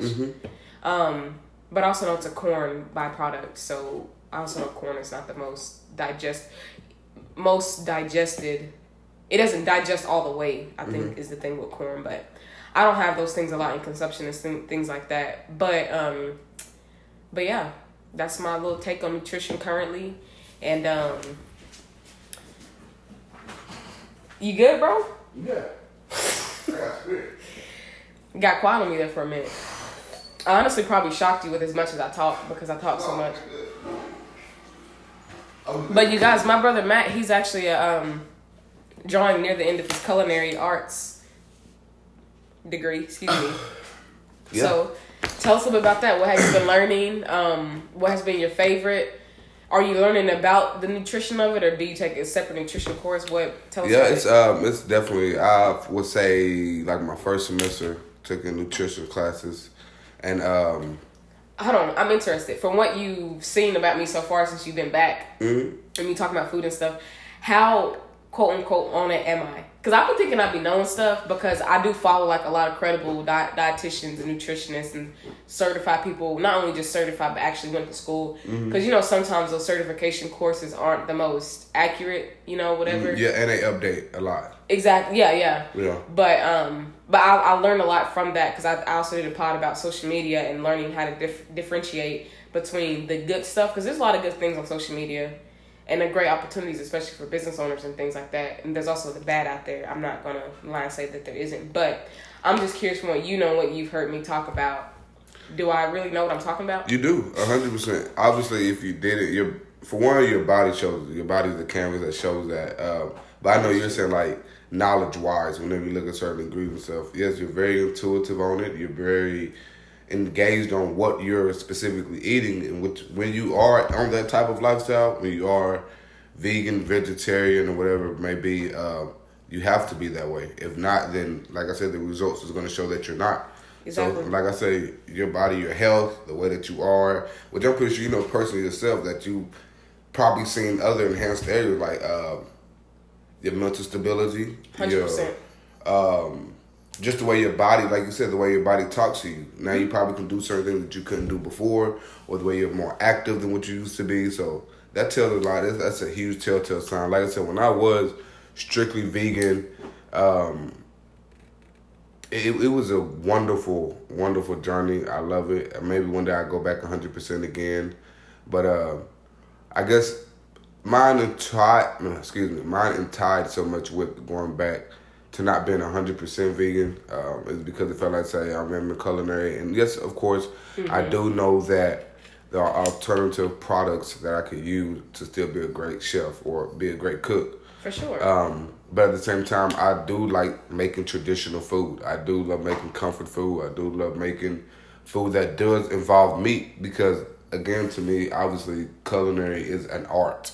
You know what I mean? So I feel like I need more. I guess the meat and certain other products is more colors. Like if I was a painter, like I have more colors. I have more options to work with. I have a bigger uh, That's a very to, cool way to put it. Actually, I never thought of it that way. yeah, you know, and um, I feel like I have a bit. I could have a better, brighter, more defined picture when I use other ingredients other than just uh, uh, plant based products or vegan products or whatever it may be. Which I've seen a lot of great people who just strictly are cooks for with vegan food, and they've created some wonderful foods.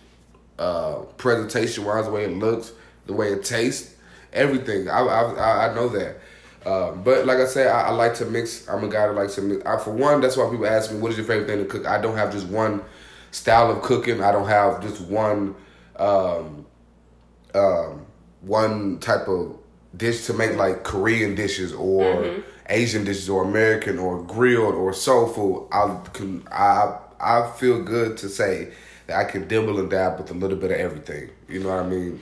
I'm interested. Which one, which cuisine or um, culture food do you think that you could enhance more or that you could work on? Because we all have things that we could work on. Like, Oh, yeah. I know with school even, but that's we're not talking about me. We're talking about you. No, Because yeah, I don't want to point out what you're doing wrong. I'm just No, yeah, yeah. I want to be reflective of where you could grow. Um, honestly, that's a great question. I always feel like in every aspect. I again, I I don't like to narrow things down because of the fact that it is. I, for one, it's true. Like especially with any type of job or any type of career or anything that you can never not learn. That's the thing a lot of people got to understand, especially if you are in a career path or career choice that uh, has the opportunity for you to continue to learn, for you to continue to grow knowledge on. Um, but if I had to, if I had to just pick one specific area, I'd probably say, mm, as a cooking in whole or culinary in whole, I would just say to strengthen certain cooking techniques Okay. if that makes sense. You know, certain Yeah. cooking techniques for different things. Because I'm not gonna lie, that's one area where I will say like certain things can be cooked a different way. That's how like a lot of foods have a certain taste. So when you go to a certain place, like damn, this food just fire. It might just have simple ingredients, but it might have been the way that it was prepared, the way that it uh, was marinated in a certain sauce for a certain amount of time, or instead of it being baked, it was braised, or you know what I'm saying. So Yeah. it, it's a lot of different factors into taking, and I feel like that's one area that I definitely continue to always will learn in and can better in. Like I said, the um, the techniques of cooking. So Yeah, that's what's up. So this is a random question. Because you know I'm very particular, very literal person. but is there a difference in the words cook, chef? Is culinarian one? culinary, No, a culinarian. yeah. Did I just yeah. make that up? No, it's it's a word. Okay. Culinary, yeah. So chef, cook, culinarian, and I guess that's essentially it. Um, chef is a title. Is what you. You know that, that's what you are. Like, uh, how can I put it? Okay. Um, I'm trying to make the best comparison. Cooking is what you do. Just like an NBA player, An NBA player is a title, but playing ball is what it do. He's a ball player. I'm a cook. I'm at the end of the day, you are what you do. But like I said, chef is a title. You know what I mean? So it's just and obviously you have different level titles of chef. You have a sous chef. You got a uh, uh, back of the kitchen chef. You have executive chefs. So you have different levels. You know what I mean? So all in the essence of itself, like I said, the word chef or anything like that is uh, just a title. Cook is what you do, and um, Okay, yeah, that's what's up. yeah, Um, so currently, you you would say you're what like eighty five percent plant based slash vegetarian. yeah, yeah, hundred percent. And like I said, the other because like I said, I have my wild moments too. And I, I guess I guess a better way of saying it, I eat healthier. From when I stopped being vegan, um, hundred percent. I just started. I just you know let myself know. You know what? Since you do still love certain non-vegan foods, it's okay to eat those at certain times. You know what I mean? But for the most part, I eat healthy. I am a healthy eater, as you know. I'm a healthy 100%. eater. Uh, you know, work out as often as I can. Try to stay as active as I can. Uh, Y'all, but yeah, like I said, I definitely do have my, you know what, like screw it days. I'm finna have some eggs, or I'm finna. I haven't I haven't had a burger in a long a cheeseburger in a long and uh, I would say. trying to really think. Maybe like a year and a half, almost two years ago. stop. Um, I have. I will say I have had a chicken sandwich since then, a real chicken sandwich. Um, but that's better. And, and wings, I love wings. Like that's since I've been back off of my veganness, I guess, or whatever you want to call it. Um, I wings. I, I I always loved wings. I just it's my kryptonite. So We gotta get you to WB down the street. The girls, they love their wings. I used to love their wings, but they still eat them.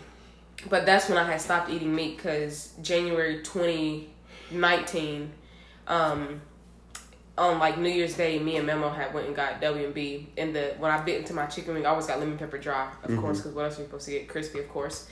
And um, when I bit into that first wing, it was it tasted more gamey and foul than ever. And I saw red, and I was like, "Oh, I can't do this no more." And literally from that moment forward, I, that that was really my reason why I stopped. Before that, I was um, I wasn't. Well, after that, I went plant based. So I was still having like Marisha. She would make like a gluten free vegetarian lasagna, which vegetarian is not entirely vegan. Right. So she would use regular cheese. Um, I was still having eggs every now and then, um, but it, it was essentially a plant based vegetarian diet. yeah, And then was it this year that I went completely? I've been completely vegan for the past three and a half, four months at this point. But I will say it's very difficult. I mean, even before I went vegan, I wasn't eating processed things essentially. right. Um, but at work they give us a bunch of snacks. Like they donate and keep our snack container little thing full. So like the Hidden Valley bars or the Nutri-Grain bars, those aren't healthy. But I'd rather see somebody eating that than a Snickers bar. yeah, yeah. They're really um, not that healthy. They're really not. No, and that but I will say they're not genetically engineered, which is nice. Mm-hmm. Um, and their ingredient label isn't extremely long, but like I said, I if, if someone if their kryptonite was Nutri-Grain bars, Yeah. I wouldn't be mad at that. But if it's Snickers, we might. I want to have a conversation with you. Yeah. Like, let's get to the root of it. Why do you feel like you need nougat and chocolate and peanuts and caramel? And, and I, I would say this too. A couple of things. real quick. One, first thing I'm gonna say is right here. People who have turned away from the idea of being vegan or vegetarian, or think that is a hard process or whatever it might be, don't think you have to. Some people can do it cold turkey. I'm a cold turkey person. When Me I first too. became vegan, I'm talking about it was Monday, then Tuesday I was vegan, like strictly, period. Like that's how I get down. Like you said, that's exactly how you get down. Yeah. But for the majority of people, they can't do that, and Yeah. then that's how they get discouraged. they feel like, oh, I can't do it that way, so I'm not gonna even try. it. No, if okay, put it this way: if you, as an example, if you were just eating nothing but junk food and bad comfort food like burgers, Taco Bell, pizza, this, that, so forth, and the other, this, that, and the third. Okay, if you was eating that Monday through Sunday or Monday through Friday, then do it Monday through Wednesday. Instead of having a double cheeseburger, have a single cheeseburger. stop, slide back a little bit at a time, and before you know it, you have accumulated yourself to being okay. Now I'm not even eating beef no more. Now I'm just eating strictly Mm-hmm. Yeah, chicken. exactly. You know what I'm saying? And then once you do that, okay, I'm not even eating chicken no more. I'm just I'm eating ground turkey. You see what I'm saying? So like You're that- that- just one um, animal protein. I Right. Guess, It, it- it's, yeah. But you know what I'm saying? And, and nothing's wrong. And I was I was doing certain things like that too. Um, before I even became like strictly vegan, vegan or whatever. I was doing it like I was definitely started taking like I haven't ate pork in like eleven years, twelve years. It's been- And- Three and a half. It'll be um. No, I, it's been a while since I have pork. Was my first thing. I stopped eating that when I was in Tennessee. See, that was like that was. I'll probably say, cause you know every Thanksgiving we would have chitlins. That was probably like, I would say I was probably like seventeen. That was like my first Thanksgiving not eating chitlins when I was like seventeen. Like I'm 28 now, so yeah, like I said about 10, 11 years now, and uh, it's it, that was one of the first. When I knew I could let pork go, cause pork is bacon. You know who doesn't love bacon? Ham. Ham. I'm not. I was never really a big fan of ham, but chitlins, hot dogs. I loved ham. The ham, a ham hock at Thanksgiving.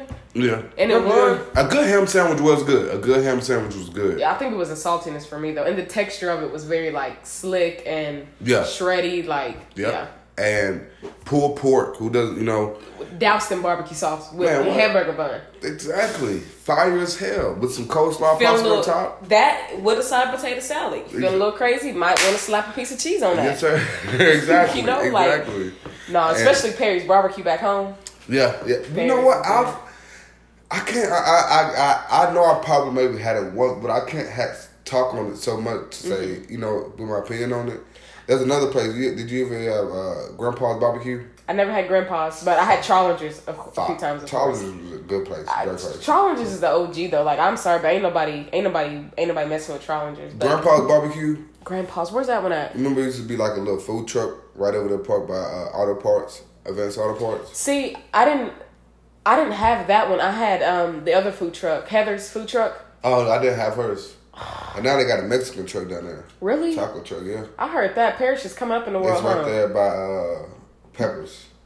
Right, not Peppers, but uh, what's the um across the street from Southern Lot, that Rim spot. Oh, uh, uh, Joe and Jerry's Yeah, tires. yeah, yeah, yeah, them, yeah, yeah. But it'd be posted right there. I I never tried it, but because I when I was living in California, that's the most authentic Mexican food you can get. You know, I'm food sure. truck. So I never, I don't, I can't, I don't even, I don't even gas myself up enough to try another food truck when I'm anywhere else. Uh, well, our older brother Tay had when I was living in California and had came and visited a couple times. Every time that he did, he always wanted to go to the specific food truck. He loved tacos. Mm-hmm. I'm talking about he Who doesn't love tacos? this guy though, this dude food truck was like you think that he went to Mexico every night and came back to the United States with his food. It was that authentic. It was very delicious. And it Uh, was obviously by Hispanic, yeah, hundred percent. And and they didn't Americanize it. They didn't no, Americanize it. No, and then they kept their roots. And I remember because we got a first order of like three, then we smashed, and then he was like, "I gotta go back and get some more." Smashed was three. He went back like two more times after that. He killed it. I'm sure he did. It's a Mexican spot down the street. Mm-hmm. Um, it's called Tacos to Tacos. Have you had it yet since you've been here? We should go there for sure. The I girls, they really like today. it. I don't know where. I don't know if I want to go to WB's get some wings or Yeah. what. It depends on what mood you're in. Like I said, WMBs they W and B's got a couple different different uh, little options or whatever. Because when I was um when I was in quarantine when I had COVID, I don't know why, but I was craving a catfish po' boy from there so so so so bad. I knew I couldn't taste it, but I wanted it. Yeah, So I took like two bites, and of course I was done because I didn't have an appetite. But that they got a good uh, fried rice there. Um, but yeah, they got a they got a couple of different. They got the Impossible Burger. They got the catfish po' boy. It's pretty good. It's thick. You got a you get a lot of fish in that. I will say that's one thing I do miss fish. I do miss fish, not seafood entirely, but fish, fish. catfish especially. Yep. It, uh, the crappie is it crappie that Star used to Yep. catch? Yep. Best fish I have ever had in my entire existence on this world in 25 years, bro. Is it crappie or cap? Crappie. I think it's crappie. But it's spelled C R A P P I E. That's why I never know how to say it. So I'd be like, when I try to tell people what it is, I try not to say it because I don't want them to correct Yeah, me. that's some crap fish. No know crappie fish. Yeah, I think it's crappie though. It's crappie. It is. Yeah, But um. with some hot sauce Yeah. on that white bread. Yeah. And some hush puppies though. Got to. I used to love hush puppies, but they not gluten free or vegan. Hey, that's what I'm telling I don't know. you. And then, see, my thing is too when in any aspect in my life, whether it's school, job, task, whatever. Even if somebody asks me to do a freaking recreational fashion show, no matter what I do, I have to go that extent with the degree of level of it. right. Because no matter what it is, I have to I have to fall through with it. I have to do hundred percent, and I can't do anything other than. Right, right. So that that's why I be like, that's not vegan or gluten free. I, I I don't even like having the gluten free alternatives because it's not even the same. And see, that's why I said, like I say, I, I know exactly what you're saying when when when you're committed to that, especially when it comes to Mm-hmm. your health and this specific area, eating vegan. I, it- it's very extensive, and people think that you're crazy, or people think, Yes. oh, you're taking too much time, or or it's too much work to have to put in. But at the end of the day, it's really not. Once you once you be on that path for like a good month, you it, it's normal to you now. You know what I'm saying? Like it, it's normal to spend just an hour in one section of the store because you're reading each label because you because you still love potato chip, but you want to make sure that you're eating the right type of You, potato you chip. got the most cleanest one, exactly. Go. We just got a. Uh, I know exactly what you mean by that specifically because we just got a. What the heck is the name of that store? It's not a Trader Joe's. It's not a Costco. It's not a Whole Foods. It's one of them another little Sprout. Sprouts. Yep, we just got a Sprout down by the mall. And my coworker Mary, she took me there because I'd never been to one ever before in my life. Um, but they got a jalapeno and a barbecue chip that has a really clean ingredient label, and it was, it's they three for five. So I'm gonna have to go back at some point and get some. But yeah, definitely Like those Rice Krispies. Rice Krispies. Oh, like the uh, Rice Krispie bars. Yeah, Yeah. the cake things. Like you know the ones that you be that you turn me on to the jalapeno. Oh, the um, no, the the sweet chili like rice Quaker? cakes. The rice cakes. Yeah. Yeah, they some in there. You said Yeah. Rice Krispies, so I was thinking of those. It, it says it on the bag, Rice Krispies. really? Yeah, I don't think they do, but okay. you can literally go to the cabinet right now. I know because it's a them bag in there. Yeah, But need to go to the store because it's almost gone. But yeah, no, but um, I ain't but, a lot of like I I'm cut you off, but that's one reason. That's I like like I just before I started eating those Rice Krispies, I was eating kettles. Can you please stop calling them that? Because they're That's not. what a hundred. Do you want to bet? Do you know what a Rice Krispie is? I have a gluten free vegan one in my bag right now. Do you want to bet, please, please, please? N- But when you say, "Do you want to bet?" Are we betting and we're actually gonna get the prize? A hundred percent. Okay. I'm a death to go better. So I'm gonna bet you ten dollars right now. Okay, that that bag says Rice Krispies. Period. You said it doesn't. Shake, please. Shake, shake, shake, All shake, of shake, it. shake. Uh, we're gonna have a slight uh, digression in the conversation.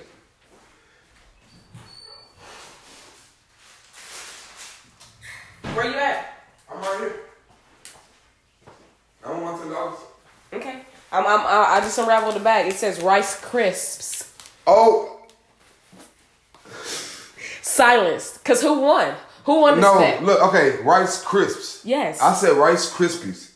What is the difference? Just the terminology of a couple of letters? no, I because there's Rice Krispies treats. But did I say treats? I said Rice Krispies. Yeah, but when you I say just put an IE on there. yeah, but when you said Krispies, I automatically thought of K R I S You did what? S E S. You did what? Who did it?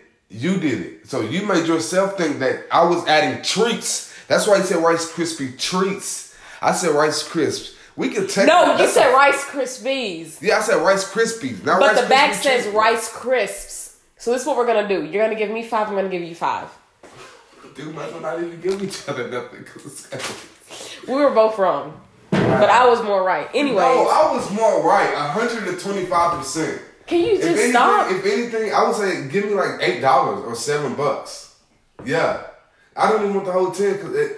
Okay, this is why. No, you were half right and I was it. half wrong. You I were just- half okay. right and I was half right. If that's the case, then what about the fact whenever you just said crappies, but I know what you meant, which was crappies. Only thing that you were just pronouncing it First wrong. of all, we I said just had crappie. two. I just had two. it was not letters. more than one. It was one. It was a crappie fish. Okay, right.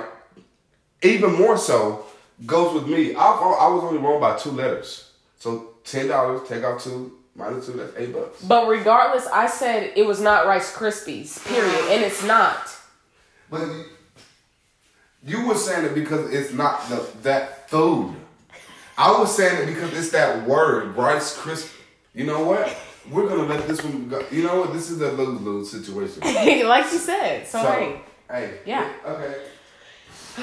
now that that is over, you guys,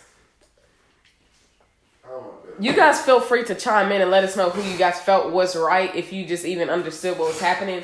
Matt was saying that the that the sweet chili rice cakes that they say rice krispies. The bag I'm looking at it, it says I, I said no, it doesn't say rice krispies.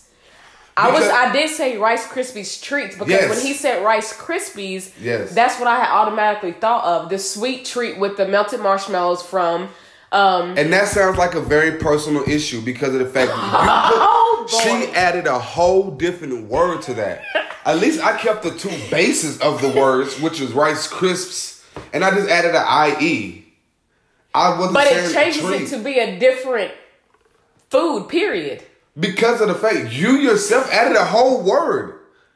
I can understand why you felt like it was wrong because you had in your head treats when I never even said treats. Okay, you guys let us know. Is it was Matt saying a completely different food, or did I, as he said, have a personal issue where I was saying Rice Krispies as a sweet treat? Because the bag it says Rice Crisps, and you know what? Yes. Just just just to solve, just to make this even more understandable for you guys at home, when I post this on Instagram that a new episode is up, I want you guys to see the bag and understand from my context and his, and then we can really just nip this in the bud straight. Period, like that. Anyways, back to the conversation at hand though. Um I do think it's it's great that there are stores like Sprouts, Trader Joe, Trader's Joe's. See, do you know what you do? You see what you have done? No, that's all you. That that's your third word messing up on today. First was crops, crappie. Second was adding a whole nother word. As you did, but okay. Anyways. Anyways, Trader Joe's and even Aldi to an extent, depending on what it is, you can look out and find some uh, more the more processing. Like I ain't gonna lie, I love tortilla chips. Last night, me and Matt was having some chips and salsa because I, I I really love tortilla chips. I haven't had any in a while, but I like the lime ones. I could eat the whole lime bag. I I have to eat those by themselves because they are very acidic on my tongue. You have to eat them by yourself. Like by themselves, I can't I dip too. them in anything. I do too. I have to eat them by myself as well. No, I didn't say by myself, just like by themselves. No, I, I I'm saying in a whole different term. I have to eat them by myself because I don't like to share them. okay, it's the specifics for me, but um, but yeah. So I think it's great that those stores have those more healthier alternatives. Fourth thing, like you said, there there. This is the thing too. Our whole life, we're taught, especially in the black fa- family and household, which is something I definitely want to talk about.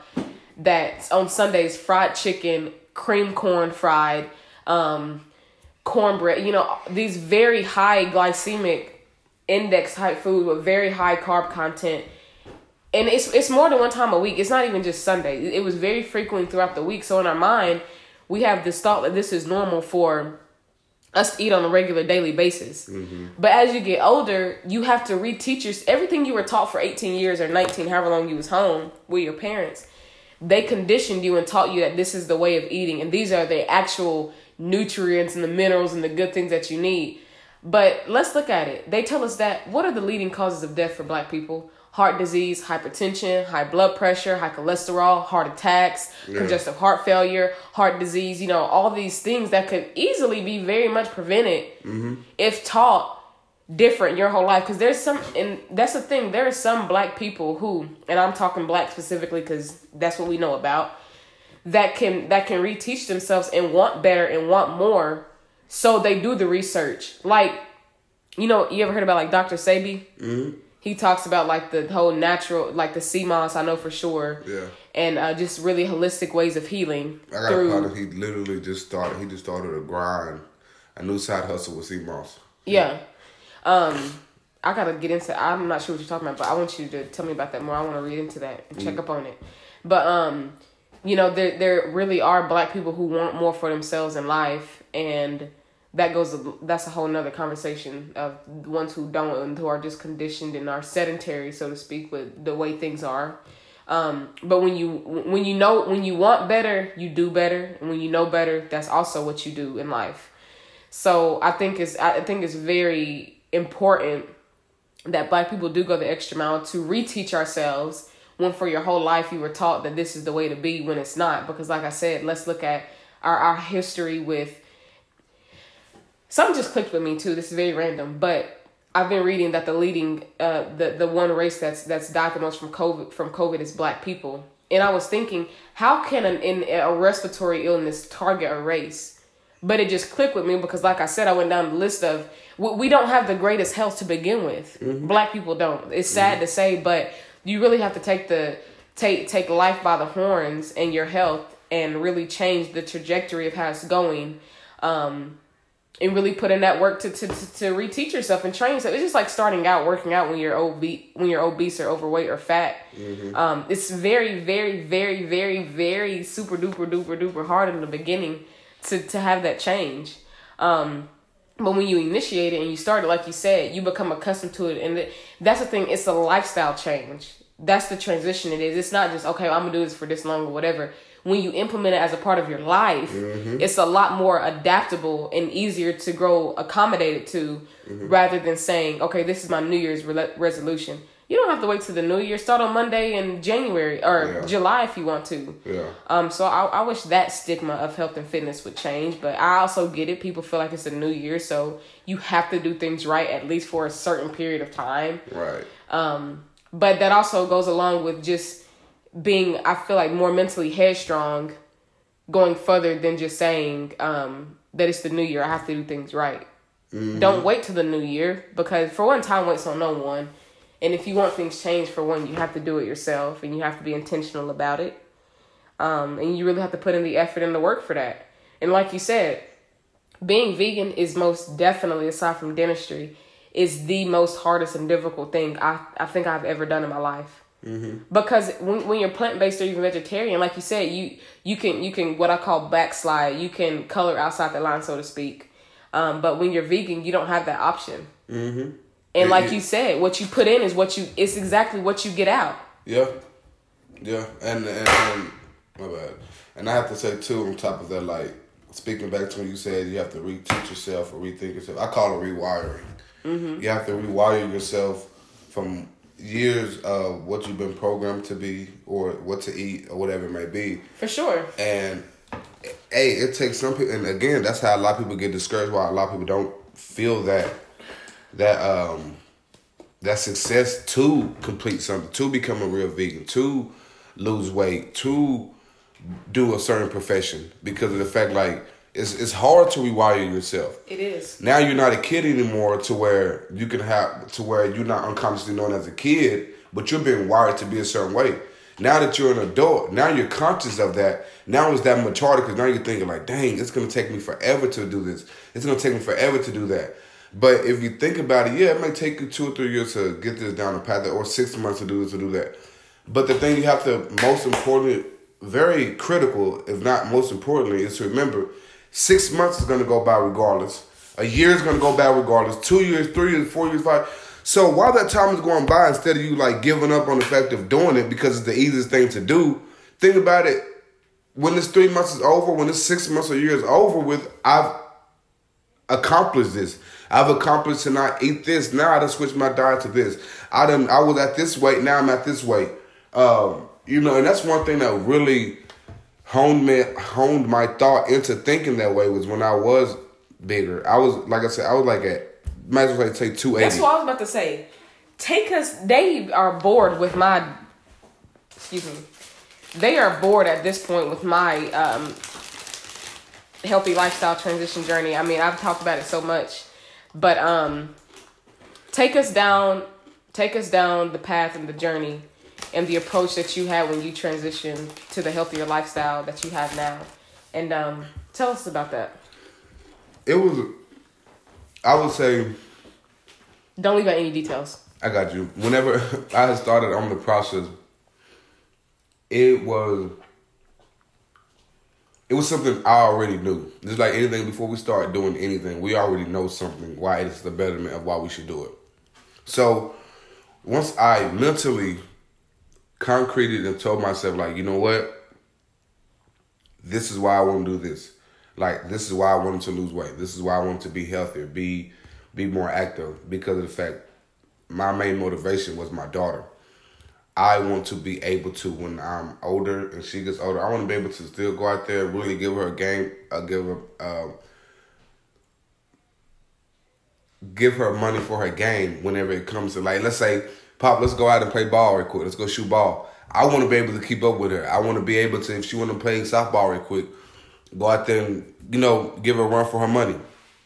And i want to really give my all because as a parent you don't want your kid beating you in nothing eventually they will one day mm-hmm. but when they're teenagers or whatever it might be you know you don't you, you, you want to keep that cap locks on I still got this. I still running type of thing. And I also start thinking, you know, hey, God's the same thing and I'm still here. You know, the day that she has kids, I would definitely want me to be as active with them as I am with her, even at Sure. 60, 70 years old. You know, and that's and that type of thinking is what really produced me to be on a healthier eating path, be on a healthier diet internally, um, which therefore also reflected to my mental stability as well.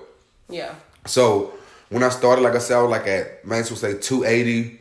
Um, started off a bit slow, you know, obviously. Took some time to catch my body to catch traction of it.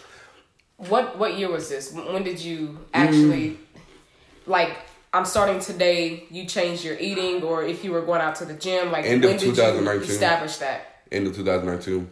Like Okay. probably like So right before the pandemic, huh? yeah, probably like the month of my birthday, which is November. So yeah. Okay. And then um, after that, I would say like once COVID had hit, um, I'm like I'm talking like full fledged, fledgedly, um, Full fledged. full fledged. when it hit full fledged, I love that we do that with each other. Oh yeah, definitely got to. Um, full fledged around what like February, March at the latest type of deal. Around that time, um, I was that's where my vegan journey had started. I had I was reading up on it, reading up on, up on it, getting more knowledge on it. Maybe I would say probably like January. Matter of fact, I started incorporating more vegan meals to my diet. Um, then around like I said like March, that's when I came full vegan, hundred percent. Uh, then I did intermediate workouts as well. Intermediate workout was a life changer. It, it was it was great actually. Um, I love doing the intermediate workouts um, that incorporated with healthier eating. Did you follow a program or you just created your own? A little bit of both. I had a little bit of both. Um, certain online routines I had looked up on, and that that's another See, thing too. that's what I be saying. Social media, Is a great influencer. hundred percent. And certain areas it can be it can be um but like i said yeah started seeing intermittent workouts online started incorporating my own little routines my own workout ways uh like i said I also incorporated with eating before i knew it i was down to like 225 then before i knew it down to 200 now like i said before i look up today i'm at like 1 165 mm-hmm. that was the journey Mavis, if I posted in this tank top again, you think people would notice? I didn't know you have it all. So I'm gonna say no. That's your answer, no. And it doesn't matter. You Who's a- paid for it and bought it. That's what I'm about to say. No, my Instagram supposed to be diverse. I don't know where to take out most of the. No, it don't matter. I've People have seen- seen me wear them ripped blue jeans that are literally my favorite and my white pumas so many times. I don't care. I paid for them and they mine. I've seen celebrities wear the same jacket or shirt. That if they do it, you can do it. No, it don't matter. It's clothes. But I know what you're saying, though. I know. Hey, who I get what you're saying you? too, but like I said, have more of that mentality. And if it's something you love and you want to post, post that. It's it's your scrapbook. It ain't like you wearing it a week straight. Yeah, Yeah. But I feel you though. I feel you. I, I get what you mean too. That's really dope. Your journey. Yeah. So you went. So you've what? You're down 125 pounds. Yeah. Wow, that's very impressive. And you guys, like I said, I'm, I'm gonna post a picture of the Rice Krispies uh, controversy. You got me saying, "Oh my god, I can't." And then another thing,